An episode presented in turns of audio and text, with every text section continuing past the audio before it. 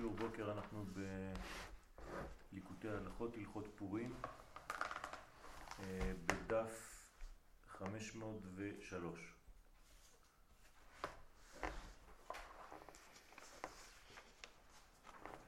בפסקה קטנה ב'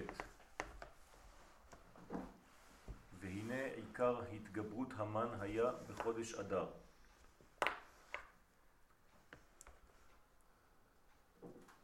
שאז רצה להתגבר על ידי שראה שאז מת משה, שהוא היה עיקר וכלל קבלת התורה.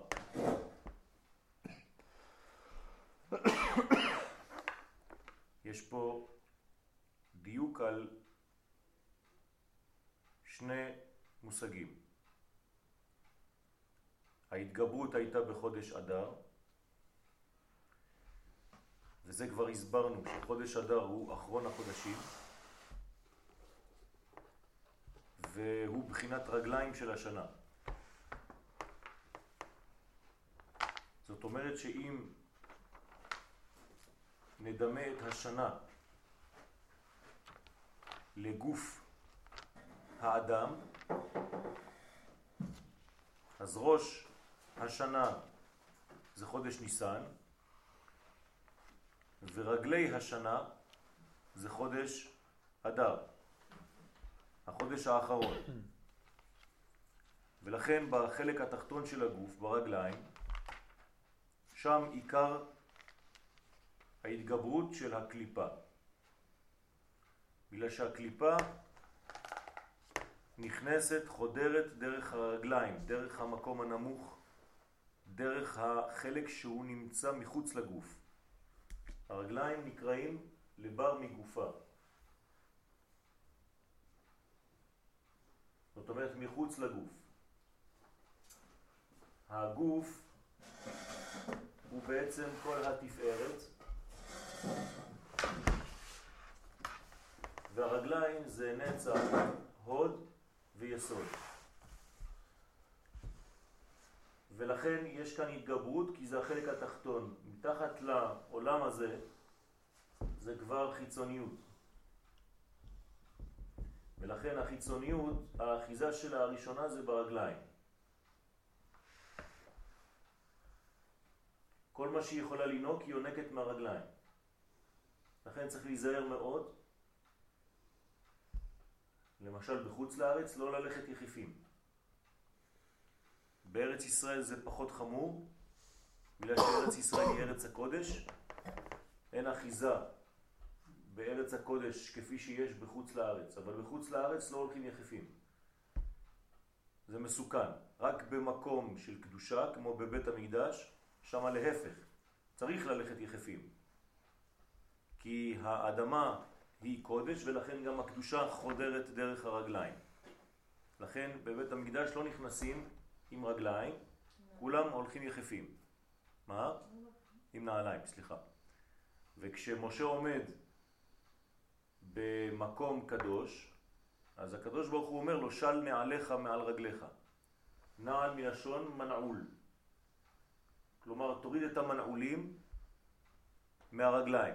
כי ברגע שיש לך נעל, נעל זה נועל אותך, הנעל נועלת את האדם, ולכן אין לו גישה לחלק התחתון. אז כשיש קליפה בחלק התחתון זה בסדר גמור, צריך נעליים רציניות. אבל ברגע שאתה במקום קדוש, כמו רצפת הקודש, שמה, כן, מורידים את הנעליים. מה רוצה לקבל הקליפה? למה היא יונקת מהרגליים? אז אמרנו שחודש אדר זה החודש האחרון. חודש ניסן זה החודש הראשון. ולכן הקליפה יונקת מהחודש האחרון, שהיא כמו רגליים של השנה, והמן הוא המייצג של אותה קליפה, שראה שמשה מת בחודש אדר. אתם מבינים למה משה מת בחודש אדר? הוא לא ידע שהוא נולד. כי בעצם השורש של משה זה להוריד את התורה לעולם הזה. ולכן הוא היה לבד שקיבל את התורה. נכון? בני ישראל לא קיבלו את התורה בסיני. כתוב משה קיבל תורה בסיני. כן? מסיני. זאת אומרת שמשה הוא היחיד שקיבל התורה. בשביל כל השאר זה היה בעצם מסירה. ובני ישראל הפכו להיות בבחינת משה, מתי? בסיפור מרדכי ואסתר. שהרי נאמר עליהם במגילה, קיימו וקיבלו. כלומר, כולם הפכו להיות בבחינת משה. ברגע שכל עם ישראל הופך להיות בבחינת מקבל, אז כאן יש כבר התגברות של הקדושה באופן מיוחד. כל עוד והקדוש ברוך הוא נותן התורה, אז הוא נותן, אבל אין עדיין מקבלים, רק משה. כתוב בפרקי אבות, משה קיבל תורה מסיני. אבל מה עם השאר? אז ברגע שמשה מת, אז מי מת בעצם? מקבל התורה היחידי. נכון? ולכן המן שמח. הוא אומר, היחידי שקיבל תורה מת. מתי מת משה? בזין, באדר. אז המן עושה חשבון פשוט. עדיין לא כתוב קיימו וקיבלו, הוא לא יודע. אנחנו יודעים כי אנחנו כבר ראינו את כל הסיפור. אבל הוא רואה רק דבר אחד, הוא רואה שהבחינה שאמורה לעזור לעם ישראל בחודש אדר מתה. שבאמת אה, בתקופה היה איזשהו ואקום נכון, נכון, נכון, בסוף המגילה. נכון, רק אחרי זה מסתבר בדיעבד, אבל המן הוא חכם, חכם של בקליפה, ולכן הוא מבין שאין עוד תורה בעולם, כי היחידי שקיבל אותה מת, משה. לכן... למה אין לו תורה? הוא מסרה ליהושע, יהושע לשופטים. כן, אבל זה לא קבלה. אני שמעתי אתמול פירוש. את מבינה מה אני אומר? כן. לא, היחידי שקיבל. אבל יש להם את הידע. אבל זה לא אותו דבר. ידע או מסר או מידע, זה יש גם באינטרנט. לא אבל מי. מקבל? הם לא מחוברים לדבר הזה. אני שמעתי אתמול פירוש אה, שהפחד יצחק כותב שכפה עליהם הר כגיגית. כן. ואז אה, הם יכולים להגיד שברגע שהם לא מקבלים את התורה, אומרים, מה אתה רוצה? אנחנו, הכרחת אותנו, לא רצינו. אנוסים, כן. ולכן יש כאן את העניין הזה שהם לא, לא קיבלו את זה. וכאן באדר הם קיבלו עליהם. זאת אומרת, הם מתוך רצון נכון, לקחו את זה על עצמם. נכון. לא, אני אומרת, למה בהר סיני את אומרת שהם לא קיבלו? כי, כי הייתה שם כפייה. זאת אומרת ששם הם רק קיבלו את הסגולה שלהם, נתנו להם, גילו להם את סגולתם, אבל הם עדיין לא הפנימו, לא, לא קיבלו את הרעיון. אז לכן היחידי שקיבל זה משה רבנו. לא כתוב השם נתן תורה למשה בסיני. משה קיבל תורה מסיני. כלומר, הדיוק במילים. חג מתן תורה, לא חג אה, קבלת נכון, תורה. נכון. נכון? אין קבלת התורה, אבל בפורים יש קבלת התורה. ותורה שבעל פה. זה התורה הפנימית. ולכן, לפי החשבון של המן, היחידי שקיבל את התורה מת, לכן אין תורה בעולם. שהוא היה עיקר וכלל קבלת התורה. זה משה, שעל ידי התורה מגלים ההסתרות. רק מי שלומד תורה יכול לגלות את הנסתר. את מה שמסתתר מתחת לפני השטח. אבל אדם שאינו לומד תורה לא יכול לפעול בצורה כזאת. כמו שכתוב במאמר וביום הביקורים, וסבר המן שמאחר שמת משה, אז נתבטל כוח עסק התורה. כלומר, אין כבר מי שיעסוק בזה. היחידי שקיבל, כן, האחרון שבזיכרון התודעתי של מה קורה שם בעולמות העליונים, זה היה משה. ברגע שמשה איננו,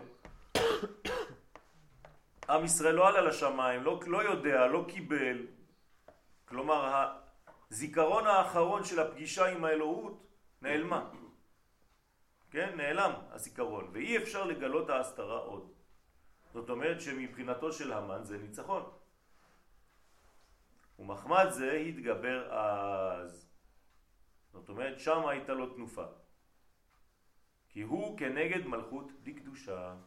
זאת אומרת, כשאם מסתכלים על בניין של קדושה, ולעומתו מסתכלים על בניין של קליפה, אז הוא ממש עומד לעומת.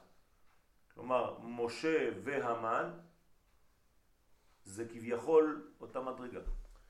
כל כך מסתדר באנטיתזה. עם מה שאמרת אתמול, שתומים בבטנך, כל כך ההבדל הוא כל כך דק, דק, הוא נכון. כל כך... נכון? רואה את זה עכשיו עוד יותר. זה- נכון, נכון. זה פשוט עניין של... של- של- של... של סימון, פלוס או מינוס. פשוט ככה. נכון. זה אותה, אה, זה אותו ערך אבסולוטי. זה אותו כוח. כלומר, היצר הוא יצר. אתה נותן לו פלוס או מינוס. אבל היצר הוא יצר. אם נתת לו כוח כזה, אז קוראים לו יצר הרע. אבל אם נתת לו כוח כזה, קוראים לו יצר הטוב. אבל היצר לא משתנה, זה אותו יצר, זה הכוח של היצירה. בתוך תוכנו כל סדר. כן, זה, זה כוח יצירתי שיש בנו. זאת אומרת, אם אתה מבטל דבר מאוד מאוד שלילי, למשל אתה מבטל עבודה זרה, ביטלת עבודה זרה, מה אתה מבטל באותו זמן? בעולם? קדושה, נבואה. נבואה. אין יותר נבואה. ככה כתוב בגמרא, ב- ביום שביטלו עבודה זרה פסקו נבואה. כי זה אנטיתזה, זה חייב להיות ככה, זה בא בכוח נגדי. אוקיי, אז אם אתה. מבטל- אם אתה מבטל משהו שלילי, כן, הצלחת להתגבר עליו. כן. אז לא, לא התגברת עליו, ביטלת אותו. זה לא אותו אוקיי. דבר. נכון. זה ילד שמשתולל בכיתה, נתת לו ריטלין. עכשיו הוא ילד טוב, מה עשית לו? איקס. אבל הוא אף פעם לא יהיה עכשיו שפיץ. הוא יהפוך להיות תמיד ילד פרווה. מסכן, הוא חמוד כזה, מסתכל עליך ככה, בובה. זה אותו דבר. אבל אם אתה יודע לקחת את הרע הזה במרכאות, שהוא כוח אנרגטי, רק בינתיים הוא משתמש בו לצורה כזאת, ולהפוך את אותו כוח, ואתה נותן לילד הזה אחריות, הוא הופך להיות נגיד המנהיג, אתה נותן לו את האחריות, אתה אומר לו מהיום אתה, אני רואה שיש לך כוחות וזה, אז כל הכוח של הרע הוא מנווט את זה לטוב, אלא, אתה נוגע לי בדיוק בנקודה, אני עובד עם ילדים כאלה נכון. שלוקחים רטלין. נכון? אבל הריטלין מה עשתה? ביטלה. אז ברגע שביטלת את העוצמות כאן, ביטלת את העוצמות גם כאן. בסדר? עמלק זה... זה הוא המינוס של הוודאות? סליחה, כן? זה מאוד, מאוד, נוק- לא יודעת, מאוד חזק העניין הזה, וקשה. בוודאי. וקשה, כאילו, אם רוצים לבטל את הרע, לדעת שזה על חשבון הטוב. בוודאי. אסור לבטל את הרע. אין רע. יש כוח שהשתמשת בו בינתיים לדברים רעים. אבל תדע לך שזה על חשבון של טוב אם אתה מבטל את זה. אסור לבטל כוח. כוח זה אנרגיה. וואו, וואו, באיזה אנרגיות יש להם. יש להם אנרגיות עצומות. זה מסוגל, אתה לא יודע מה לעשות. בזה. בקראטה מלמדים שכשהאויב יש לו כוח משלו, נכון? היריב. שלי. אני לא מבטל את הכוח של היריב שלי, אני משתמש בכוחו. כלומר, ברגע שהיריב בא ורוצה לתת לי אגרוף, לתת לי בעיטה, הוא נכנס בעוצמות, אני פשוט שם את היד שלי, ומה עשיתי? לא עשיתי שום דבר. אני פשוט עוצר, אבל התנופה מי נותן אותה? הוא. אני משתמש בכוח של היריב, הוא נכנס בי, אבל הוא מקבל מכה, כאילו אני נתתי אגרוף, אלא שבמקום שאני אלך אליו, הוא בא אליי, אז השתמשתי בכוחו. ו- וזה חשוב לדעת בחיים, שאסור לבטל כוח יצירתי. כן? כתוב לא ניתנה תורה אלא לאוכלי המן. רק מי שאכל מן יכול לקבל תורה. אז יש פירוש כזה ברבי נחמן מברסלב, עליו השלום, שאוכלי המן זה אנשים שהם אה, מחודדים במוזיקה, בקולות. למה? כי לאכול מן זו מדרגה. כלומר, למי ניתנה תורה? רק לאנשים שאוהבים מוזיקה. כי התורה ניתנה בקולות, בסאונד. משה ידבר והשם יעננו בקול. אז מי שעדין לקולות, יודע להקשיב לקולות, אדם הזה התורה יכולה להיכנס בו בקלות. אדם שאין לו את העדינות הזאת בקול, בסאונד, כן, אז התורה קשה להיכנס אצלו. אז האנשים האומנים הרבה יותר קרובים לקדושה מאנשים שהם מחוץ לאומנות, כי הם חשופים למוזיקה, לצלילים, ואצלם זה חודר, כי התורה היא מוזיקה. התורה זה צלילים, התורה זה תווים, ורק מי שעדין ונחשף לאותם תווים יכול לקבל את המסר הפנימי של התורה, את המוזיקה, את הצליל העמוק. בכלל מוזיקה ביהדות היא כן, דבר שהם... נכון. תמיד הם היו קודקודים בעניין. נכון. זה לא פשוט. לכן אי אפשר לגלות ההסתרה, ומחמד זה יתגבר אז כי הוא כנגד מלכות דקדושה. זאת אומרת, ברגע שמשה מת, מי מתגבר? הכוח הנגדי, המן. אוזניים. כן. אבל לפי מה שאמרתי עכשיו, זה לא עובד. כי אם משה מת, אז גם המן אמור למו- למות, נכון? זה באמת מה שיקרה. זה בדיוק מה שהולך לקרות. בגלל שמשה מת באותו יום, כן? באותה תקופה, באותו חודש, אז המון, המן ימות גם כן. אבל משה גם נולד לו. אבל משה גם נולד, זה היתרון. מה זה אומר משה גם נולד? מה אכפת לנו שמשה נולד? אלא זה בדיוק מה שהסברנו פה. ליום הזה יש את הכוח... ה- יפה מאוד, באותו יום יש את הכוח החיובי ואת הכוח השלילי, תלוי איך אתה משתמש בו. או להוליד או להרוג. זאת אומרת שאומן מוליד מעצמו אומנות, אבל אם הוא מבטל את, מבטל את כוח היצר, הוא מבטל גם את כוח היצירה. אז הוא כבר לא יכול ליצור. וכשהמלכות דקדושה בבחינת ההסתרה, ברגע שלא מגלים את המלכות דקדושה, על ידי שאין עוסקים בתורה, זאת אומרת, אין את המייצג הזה, אין את המודל משה רבנו שעוסק בתורה, אזי מתגבר בחינת המן עמלק. באותה תנופה, כן, ביטלת את הפלוס, הלכת למינוס. כלומר, זה ש... לקחת את הכוח של הפלוס והעברת אותו עכשיו למינוס. זאת אומרת שעכשיו עמלק בתנופה. וזה בחינת הכל כל יעקב והידיים ידי עשיו. בזמן שהכל כל יעקב, צליל. אז אין הידיים ידי עשיו. אבל ברגע שזה נגמר, שאצל יעקב יש קול, אז אין לעשו ידיים, אבל אם אין קול ליעקב, עשו מקבל ידיים. בסדר? כי על ידי קול יעקב, שהוא עסק התורה, מה זה קול? קול זה דבר פנימי, הסברנו את זה כמה פעמים. כן, ברגע שיש קול, זה דבר פנימי, אז זה נקרא עסק התורה. תשימו לב שלא כתוב לימוד התורה, עסק. עסק, business. למה? עוסקים בתורה. למה אבל? כי אתה... אתה לא, אתה לא לומד תורה ל, ל, ל, ל, ללימוד, אתה לומד תורה לעשייה. אז אתה עוסק. לא, לא. או, כתוב שכל העם, כל, העוס, כל מי שהופך, אתה אמרת, שכל מי שהופך את התורה לעשייה, אז יש כן. לו תורה. נכון, אבל אני מדבר עכשיו על המילה הספציפית. בחיר, עוסק בתורה. מה זה עוסק? מלשון? עסק. עסק. מה זה עסק? זה אה, החיים, עובד עליו, זה עסק, לכל דבר. זה זה היישומים בחיים. אתם לא אנשי עסקים. לא בטוח. עסק זה לתת למישהו שקל והוא יעשה מזה מיליון. זה איש עסקים. זאת אומרת, אם אתה עוסק בתורה, אתה בדיוק פועל בצורה כזאת, נותנים לך שיעור בוקר, אתה עושה מזה ספר.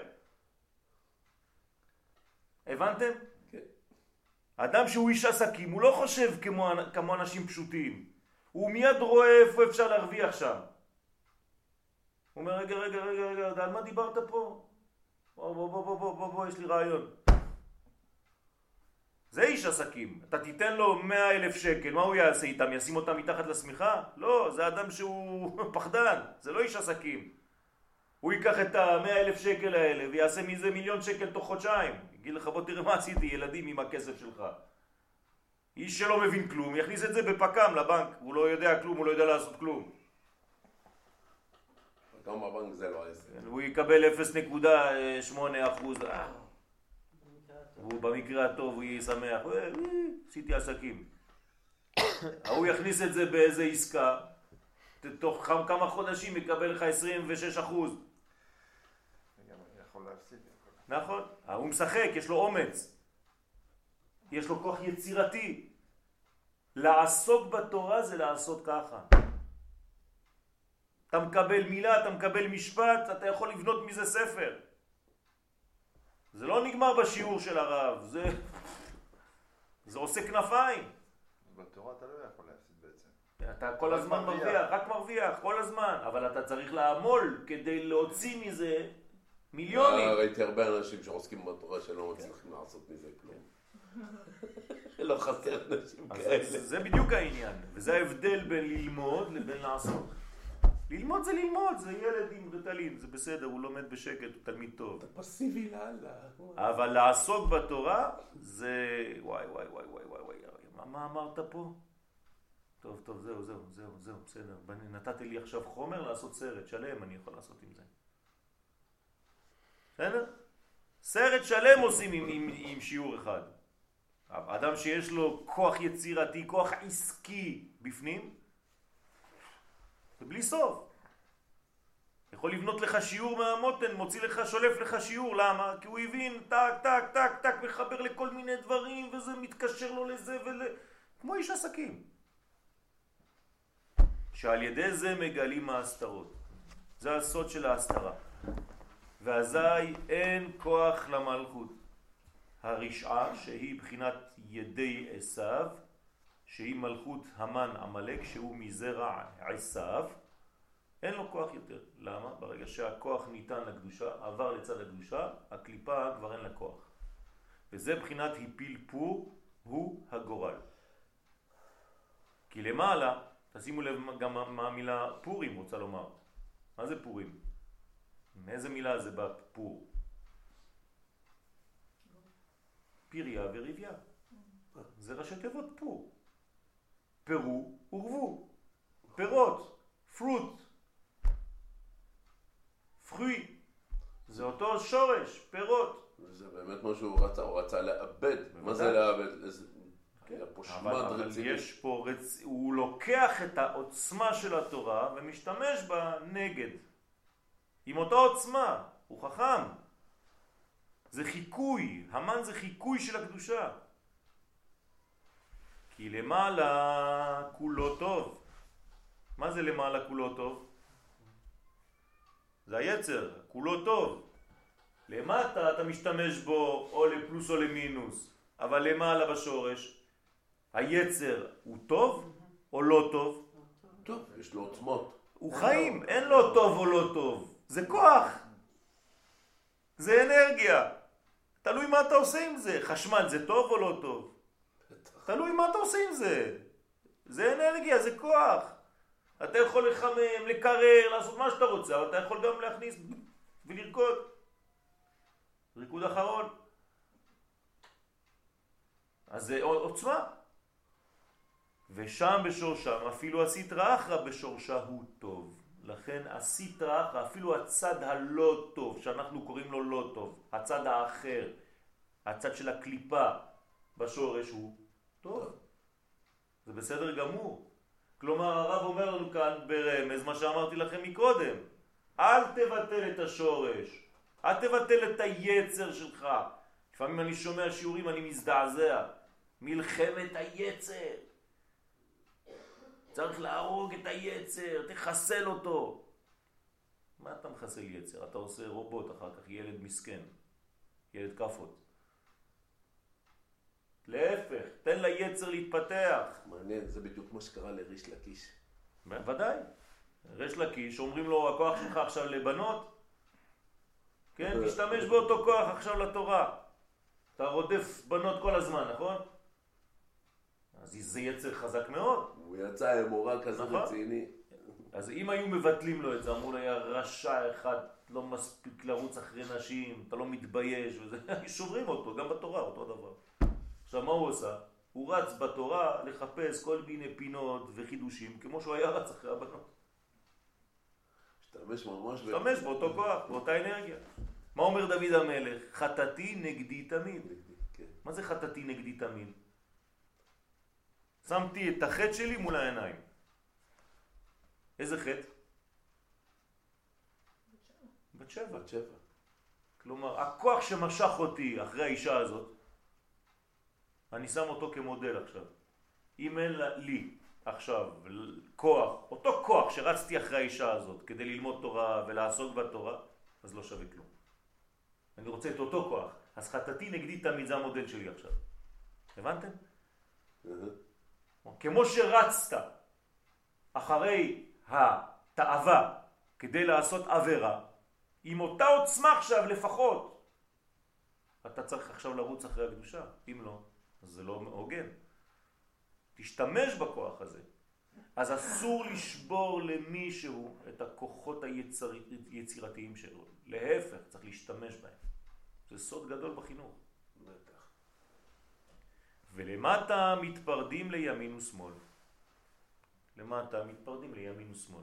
כן, אני שמתי את השמאל בימין ואת הימין בשמאל, כי זה פורים. אבל, בסדר?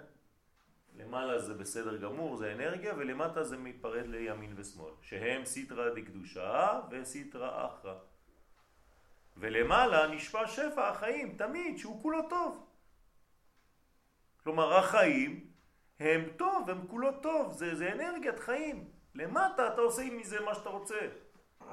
אתה משתמש באנרגיה הזאת לטוב או לרע.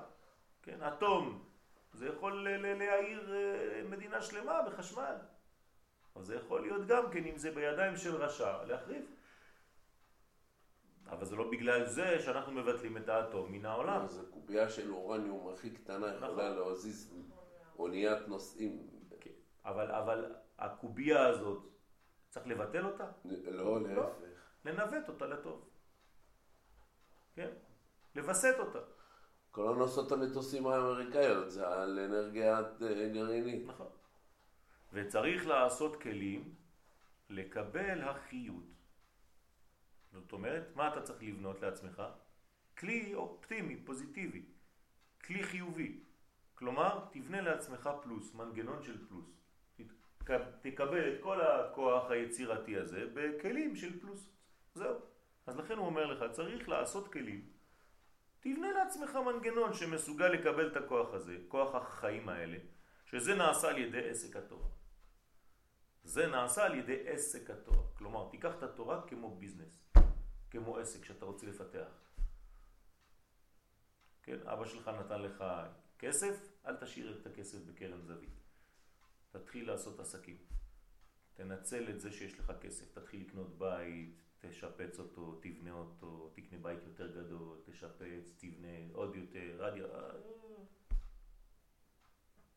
שהוא בחינת ימין ומידות, שעל ידה מקבלים החיות לתוך הכלים והמידות. כלומר, הרב אומר כאן ברמז שאתה, שהאדם צריך לפתח, לבנות לעצמו מידות טובות. כלומר, כדי לקלוט את הכוח של החיים במידתיות. אני צריך לבנות כלים שמסוגלים להכיל, לקבל את האור המקורי הגדול הזה ולהשתמש. אז אני עובד על המידות שלי. כן, איך קוראים למידות בעברית מודרנית? מדים. זה אותו דבר. מידה זה מדים. זאת אומרת, אני לובש לבוש שמאפשר לי לזוז. אדם כשהוא קונה מעיל או חולצה או סוודר או לא יודע מה, הוא קונה את זה כמו איזה צלוטפ. הוא לא יכול לזוז, נכון? אבל אם הוא יקנה יותר מדי גדול, גם לא יכול לזוז, כי הוא, כן, שוחה בפנים. כל צעד הוא נופל. הוא דורך על הסוודר של עצמו. אז צריך לקנות לעצמך את המידה שלך. אז כל פעם שאתה הולך לקנות משהו בחיים, כל פעם זה אומר איזה מידה אתה. כולם שואלים אותך, כן? איזה מידה אתה. כל מה שאתה קונה בחיים זה לפי מידות. אתה נכנס לחנות, מיד אומרים לך, אתה 48, אתה 52, אתה 40, אתה 36, אתה... זה מידות, הכל מידות. זה התאמה. התאמה. אז כל הדברים האלה, אתה רואה את זה בחוץ, אותו דבר בתורה. איך קוראים? הכל מידות. בתורה כשאתה נכנס לשיעור, הרב צריך להגיד לך, אתה 54 במכנסיים, כן? בוא, אני אתן לך משהו שמתאים ל-54. בערבית איך אתה אומר חליפה של בן אדם? איך אתה אומר חליפה של בן אדם בערבית? בדלה. מה זה בדלה? זה בדיוק במקומך, הוא יושב במקום שלך. נכון, נכון, נכון, בדלה, נכון. והמידות. מה קרה לו בדיוק? בסדר, ברוך השם. זה אשרי הנאון ששימש ללימוד תורה במשך חודשים. עכשיו הוא עולה לשמיים, אומר לקדוש ברוך הוא, אני נאון חשוב. לא, הנה, הנה, נתת לו חיות. לא. קלקל הפחור. וכשאין עסק התורה חס ושלום, כן? אזי נכנסת חס ושלום הסטרא אחרא. זאת אומרת, מי נכנס במקום מי? אותו דבר, יש לך עכשיו מכנסיים 54. אם אתה לא נכנס שם, מי ייכנס שם? מישהו מישהו אחר, כוח אחר. זה סקואט. כן, תשאיר בניין בלי תושבים, נכנס, נכנסים לשם כל האנשים הזרוקים ברחוב, והולכים שם, עושים לך כבר אוהל שם בפנים. הנה, תסתכלו בארץ ישראל. כל מקום שאנחנו היהודים לא מיישבים, מיד נכנסת הקליפה, מיישבת את אותו מקום. תופסים מקום. פה יש מלחמה באזור שלנו, אתם לא יודעים? כל מקום שהוא ריק, מיד. הנה עכשיו המעיין שם, ראיתם איך סידרו את זה? בטח. פשוט מדהים. אבל אם יהודים לא ישלטו במקום, מיד הקליפה היא שולטת שם. מקבלת, לזה, מה, נכון, מקבלת חיות, אז היא מקבלת חיות הנשפע מלמעלה. כלומר, אתה רק עומד למטה, או בפלוס או במינוס, אבל אתה מקבל את אותה אנרגיה. אז הם מחכים, בחינת תחת עבד כי ימלוך, ושפחה כי תירש גבירתה. זאת אומרת, במקום המלך, מי שולט? העבד, ובמקום הגברת, מי שולטת? השפחה. כן, זה מה שרצתה לעשות הגר במקום שרה. עשרה. לתפוס את המקום של שרה. ושרה לא נתנה. אמרה לאברהם אבינו, תגרש את האמה הזאת. מה, אתה לא רואה, אתה לא יכול לעשות בירור, אתה לא רואה? זה או היא או אני. אז היא תפסה את מקומה, היא עמדה על שלה, וצדקה. היו לה גבולות מול... אה, היא הייתה הגבול מול... נכון. נכון. ואברהם לא ראה את הסכנה הזאת כמו שהיא ראתה. לכן אומרים לנו חכמים בגמרא ששרה גדולה מאברהם בנבואה. בנבואה, כן. כל אשר תאמר לך עשרה תעשה. שמע בקולה. נו, זאת אומרת מה שאני עושה. כן, טוב, יש לך שרה. והגורל הוא בחינת עלמא דעתי. מה זה עלמא דעתי? מה זה התרגום? עתי. אמרנו. מה זה אמרנו? אה, לא, אמרנו מה זה מתי. עתי. עתי זה לבוא. כלומר, עלמא דעתי, עולם הבא. עולם שבא. מאיפה הוא בא? מלמעלה, מהכוח החיים האלה. כמו שכתוב, ותנוח ותעמוד לגורלך לקץ הימין. כן, למי אומרים את זה? אדם שנפטר. אדם שנפטר. תשימו לב שלא אומרים לו לקץ הימים, אומרים לו לקץ הימין. כלומר, ימין קיצוני. אתה רוצה להגיד שכולם טועים? בוודאי. 99.9 אחוז אומרים את זה. חס ושלום. צריך להגיד לקץ הימין ולא לקץ הימים. חס ושלום. מה זה קץ כאילו, זה בדיוק קץ הימין הפוך. זה מוות. זה מוות. קץ הימין. קץ הימין זה החסד הכי גדול שיכול להיות. אז צריך להיזהר מאוד. לא לומר קץ הימים, אלא לקץ הימין.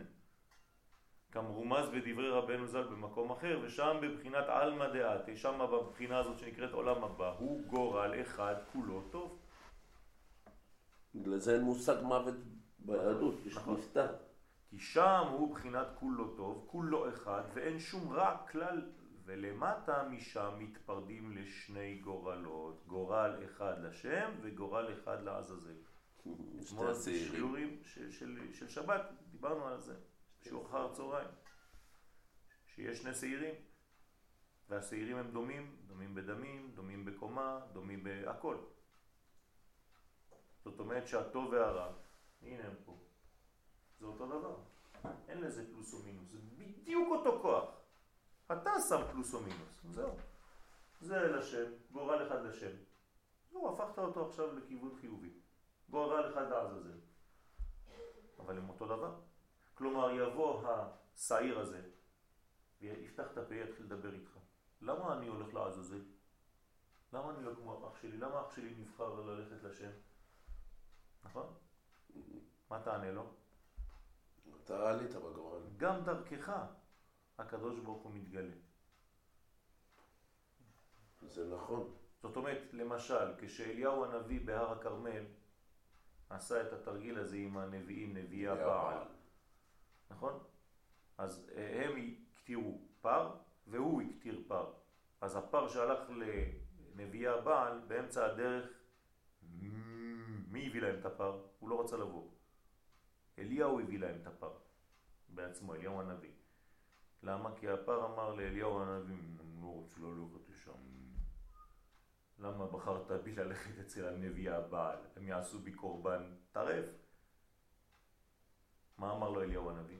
אל תדאג, כשם שהקורבן שלך לא יעבוד, מה אתה תעשה בזה?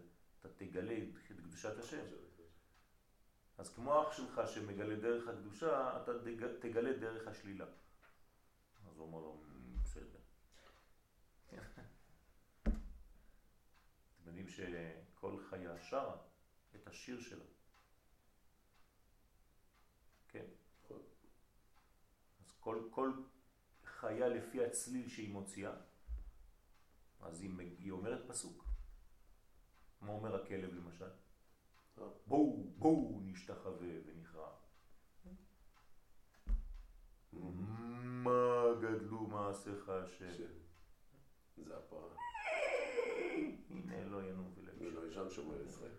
כל אחד אומר משהו. זה מדהים. כלומר, בצלילים שלהם הם מעוררים אותנו. מי שיודע לשמוע ולדבר שפת החיות. שלמה המלך. שלמה המלך, הארי הקדוש, כן? האנשים שלומדים קבלה, יודעים מה, מה קורה אצל אותה חיה, מה היא רוצה לומר, ולתקשר איתה. מאוד ענייני לחיה, למשל הכלב, זה לא יודעת, הוא תמיד עושה את מה שהאדון שלו רוצה. אה, לא, הוא לא עושה מה שהאדון שלו רוצה, יש לו ליבו, יש לו מידה של... של של כולו לב. של נאמנות. של נאמנות, נכון, נכון. אבל, אבל זה, זה כוח, כן? כלב בגמטריה אליהו. זאת אומרת, יש מדרגה בכלב שהיא מדרגה של קדושה גם כן, אם אתה יודע להשתמש. אתה מסתרואה על כלב רע שבא ולהתנפל עליך, אתה אומר לו פסוק, בורח. פסוק מיוחד לכלבים. כן? פשוט נעמד ככה ו... הולך. הכלב הכי גדול. כן. אני צריך לדעת, צריך ללמוד תורה, צריך לעסוק בתורה. כל זה זה כלים, אתה יוצא עם כלים בכיס, בלב, בנשמה, בראש. בסדר? כשיצאנו ממצרים הכלבים לא נפחו. כתוב. זה כלבי שמירה, כלבי שמירה, לא נפקו, אז המערכת האזעקה לא פעלה. אז אנחנו מודים לכלבים. ולכל בני ישראל לא יחרץ כלב לשונו. לשונו. כן, אבל מצד שני קליפת המלאק נקראת קליפת הכלב. הצילה משאול נפשי מיד כלב יחידתי. אומר דוד המלך, קליפת הכלב זה היחידה, יחידה זה המדרגה הכי גדולה בנשמה, מקבילה לכלב. זאת אומרת, קליפת עמלק נקראת קליפת כלב. אותו דבר, שזה בחינת כוח הבחירה, שיש כוח ביד כל אחד לבחור לעצמו, גורלו וחלקו. כלומר, אתה עושה את החיים שלך. אתה לא נגרר, אתה גורר. אתה יוזם, אתה פועל. ועל כן צריכים לשמור מאוד את הזיכרון. זה הכוח הכי חשוב אצל האדם. שהוא להדבקה מחשבתי בעלמא דעתי. שהמחשבה שלך תהיה כל הזמן קשורה לעולם הבא. לא לשכוח את הדבר הזה. כי למטה, כשאנחנו כבר יורדים לבחינת הימים, בחינת עולם הזה, קשה מאוד וכבד על האדם לבחור בגורל הטוב. למה? כי שתי הדרכים נתונים לפניו, וגם אפשר לטעות, אתה לא יודע באיזו דרך לבחור. לפעמים חז ושלום להחמיר טוב ברע, להמיר, סליחה, טוב ברע, או רע בטוב. אנחנו לא יודעים, למה? זה כל כך דומה, הטוב והרע, שלפעמים אתה מחליט, אבל אתה מחליט בצורה לא נכונה. אז מי ייתן לך את התבונה? לימוד התורה, עסק התורה, נותן לך אפשרות לבחור בדברים הטובים. זהו, זה ההבדל. אבל זו אותה אנרגיה. אבל כשמתדבק מחשבותיו בעלמא דעתי, זה כל הזמן שהאדם בעצם דבוק מחשבתו לבחינה הזאת שנקראת עולם הבא, ששם כולו טוב, גורל אחד כולו לשם, אזי בוודאי לא תמעד אשוריו. זאת אומרת, אף פעם הוא לא נופל. כן, מה זה מועדים בעברית? זמן. או נפילה. אה, למעוד. למעוד זה ליפול בעברית. אז מועדים זה או התרוממות, או חס ושלום נפילה. זה אומרים מועדים לשמחה. נכון, ולא בשמחה. זה, זה ליפול בשמחה. מועדים לשמחה. בסדר? זה כמו שאומרים לבן אדם. לכן אמרתי לכם שפורים, אם אתם לא נכנסים בו אל פורים עם מודעות, אז מה זה הופך להיות חס ושלום? סתם, שטויות. אז אתה יכול ליפול עוד יותר. פורים יכול להפיל אותך, אם אתה לא יודע להשתמש בו בצורה נכונה, ולגדול ממנו. כי משם יוכל להמשיך דרך הטוב שילך בה בעולם הזה. אז מאיפה אני ממשיך את הטוב בעולם הזה? מהעולם הבא, מהבחינה העליונה. ויוכל לבחור לו דרך החיים והטוב, אפילו בתוך הימים בעולם הזה, על ידי שמחשבתו דבוקה תמיד בעלמא דעתה, שמשם יוצאים כל הדרכים. כלומר, אני תמיד בנקודת האור, זה נקרא חיים, לפני שהם יורדים, ואני מלביש את החיים שלי בכיוון של טוב, זהו. אני משתמש באותה אנרגיה, אבל אני מנווט אותה לכיוון של טוב. אני לוקח את כוח השמחה שלי, ואני לוקח את זה לטוב. אני כוח, כוח... למה אדם נופל לדיכאון? כי יש לו שמחה גדולה. כלומר, יש מחלה כזאת, שאתה או בהיי גדול, או בעצבות גדולה. וזה אותו כוח. ולכן צריך לקחת את אותו כוח חיים ולנווט אותו לכיוון של שמחה. כי אם זה לא שם, זה ילך לצד השני, אוי ואבוי. בסדר? זה כל ה- היסוד בחיים שלנו, בזמן המודרני שלנו, זה, זאת המחלה הכי גדולה. ו- ולא אחד או שתיים, זה הרבה הרבה אנשים שם. צריך לנווט את הכל, כי החיים הם לא פשוטים. אז צריך לקחת את החיים האלה ולהביא אותם לכיוון חיובי. אז לפעמים יש חיסרון בכל מיני כלים, אז צריך לטפל בדבר הזה. ואם צריך לצרוך בשביל זה חומרים כימיים שמתקנים ומאזנים את ה... זה בסדר גמור, חייבים לטפל בדבר הזה. רק שלא תישאר במנגנון של החז ושלום, של המחלה, של השליליות הזאת, כי אחרי זה הרס. אז תביא את זה לצד של החיים. ברוך השם, הרפואה התקדמה מאוד, וצריך להשתמש בכלים האלה של הרפואה. נכון שזה לא אופטימלי, אבל לפחות זה עוזר. ועד שבעזרת השם יגיעו זמנים שהם גילוי משיח, שאז כבר כל המחלות האלה ייעלמו. יהפכו להיות באופן טבעי שמחה גדולה. קדימה. עד כאן מהיום.